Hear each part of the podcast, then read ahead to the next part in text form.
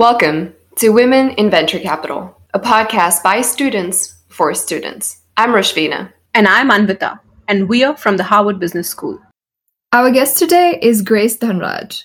Grace is a second year MBA student at Harvard Business School. She started a career in asset management at JP Morgan and has experience as an investment associate at Investible, an early stage investment group based in Sydney, and Overturn Venture Capital, a consumer sector focused early stage venture fund based in New York. Grace is currently interning at RapidSOS, an emergency response data platform, while working as a graduate coach and admissions consultant at InGenius Prep and Inspira Futures. It's a pleasure to have you on the show today, Grace. Thank you for having me. So, um, jumping into it, you worked in asset management, like I said, for a few years before um, exploring venture capital. Why that transition, and why did you? How did you navigate the recruiting process, especially at HBS? Sure. So, in my old role, where I was a portfolio management uh, the portfolio management team at JP Morgan, we were focused on creating institutional portfolio solutions with different funds, and it was across every asset class. So, I was primarily focused on maneuvering the high level macro trends and creating asset allocations, and I didn't get to focus on specific securities or companies and the different levers that they were able to pull to stay competitive. So, knowing that I only had a few months before business school, I decided to take a leap of faith and try something completely new, which was exploring venture capital. Um, for me, it combined a bit of my entrepreneurial background from before asset management and also wanted to explore the ability to have a smaller company focus and to work with founders directly. I wanted to see the complete opposite side of investing. So focusing on bottoms up investing instead of top down, look at having a different size of the investment firm, moving away from institutional to founder owned early stage companies. And I think it gave me a little bit more of a well rounded way of understanding the different ways of investing and being able to work closely with only a few investment specialists to understand why you're creating value for companies in the certain ways that you are. And then I think what was pretty neat was that you're able to see a few skills carry over there. So you still have to engage in investment analysis, managing an entire portfolio, and understanding how you're balancing those different types of risks. And then still having to be really well versed in understanding the high level environment in which those companies are playing. Um, for recruiting, the recruiting process for VC is incredibly tricky and it takes a lot of trial and error and proactive outreach. So I found my first VC role before business school by going through my personal network and just cold calling a lot of people. And I had many conversations with the partners of the firm that I ended up going to. Um, once you are able to penetrate the industry and the network, it really does open up a lot of doors for you. So I found it was really important to continuously attend, you know, certain accelerator events, VC networking events, reaching out even to lead investors on potential deals, and just building as many relationships as I could. That makes sense, uh, Grace. You seem to be very passionate about coaching, given your experience at both Inspira Futures and Inge- InGenius Prep. We can almost think of it as giving back. Can you talk us uh, about your motivations and experiences there? Yeah, so coaching and mentoring has always been really important in my life throughout high school, college, and post grad. Um, I think it started with my parents who always instilled in me the importance of having education as a tool to constantly propel yourself forward. And I'm the youngest of seven siblings and part of an incredibly close knit family. So I've been incredibly lucky to have a really strong support system throughout, and they've guided me through some of the trickiest times in both my academic and professional life. Um, so I started tutoring and doing application counseling in high school and in college. And I have since then been mentoring young females and diversity hires for investing roles, as well as for two plus two applicants for MBA programs. Um, these programs are extremely important to me because I think it's pretty obvious now that it's an increasingly competitive environment for both admissions and recruiting. And I was extremely fortunate to have had my own mentors and support system throughout. And I want to be able to share that kind of support with anybody who asks for my help.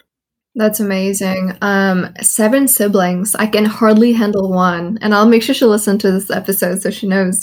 um, yeah. Why the switch to Rapid SOS now? What motivated you to check out the startup um, space after years mostly in the investing side? I actually had a little bit of an entrepreneurial background back in college, and I kind of missed that that spirit and being able to kind of own your own sort of path. Um, but also having worked in VC, one thing that you definitely will realize and that many VC investors will tell you is that the most savvy and successful investors probably have some sort of operating experience, um, either with a company that has seen incredible traction or by also developing expertise within a certain sector.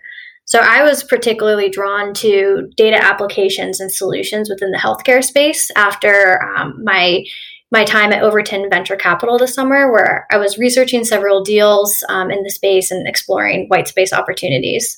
So I decided to come into the semester knowing that you know I have a little bit more flexibility with Zoom University, and uh, working on the startup side is equally as exciting as investing because you are actually on the ground creating and implementing unique strategies to achieve that same sort of growth and scalability that you're always searching for as an investor when you're doing due diligence. That makes a lot of sense, Grace. And having done operations and investing myself, I can't agree more on how um, critical it is to have to have seen the operating side when you're trying to be an investor and a sound investor as well. So I think a really smart move, uh, making the most of Zoom uh, classes and Zoom University, as you put it. How have you seen firms you've worked at or networked with approach diversity? What do you think the sector has done well or should be doing better to get women on board? So, I will preface this by saying that I think there still needs to be an incredible amount of work done in VC, both for female hires and diversity hires, that you definitely see an unparalleled approach being done in traditional finance, asset management, or banking. Um, but that being said, VC is one of the industries in which having a diversity of background and thought is an incredible strength to your portfolio companies and to the VC firm's success.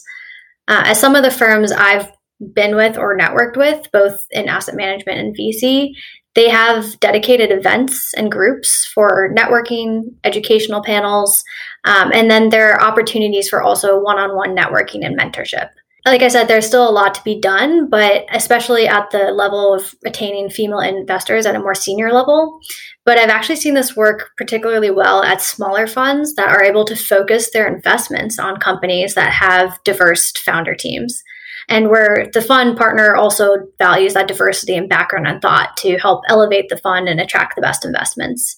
Uh, I think the industry, though, is doing a lot better in the in the past couple of years um, particularly because you've seen a lot of inter- industry-wide interest groups that anybody can be a member of. So you're seeing Black VC and All-Raise.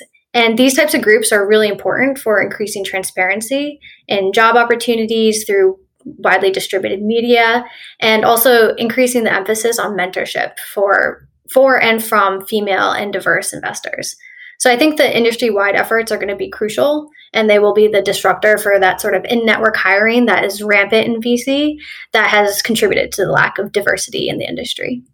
That's very well put. Um, I do think for major changes like this, um, that has been happening across industries for a while now. It's just been really slow um, when it comes to VC. I think partly because of the size of the industry, but also of, like you said, it's a very network heavy industry and getting in is, is less of a typical path. So I, I do think this uh, accountability that is uh, increasing amongst um, like decision makers in the industry is going to be really crucial for the change to happen. What advice do you have for a young, inspiring um, investors who want to explore venture capital as a potential career path? Sure. As someone who has tried to penetrate VC from, you know, non-traditional background and not having been a startup founder myself, I would say the most important thing is to begin building your network as early as you can and acting on that network. And also staying up to date on the spaces or types of companies that you're really interested in.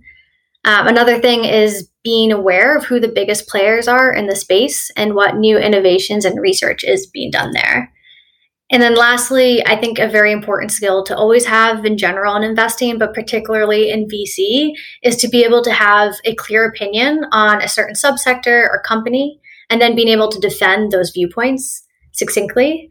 And then using that sort of viewpoint and opinion to develop your own investment thesis with you know maybe a couple of companies that you come to the table with that you can always pitch to to whomever you're speaking to. Um, these were some really helpful insights, Grace. Thank you so much for being on the show today. Thank you guys for having me. I appreciate it.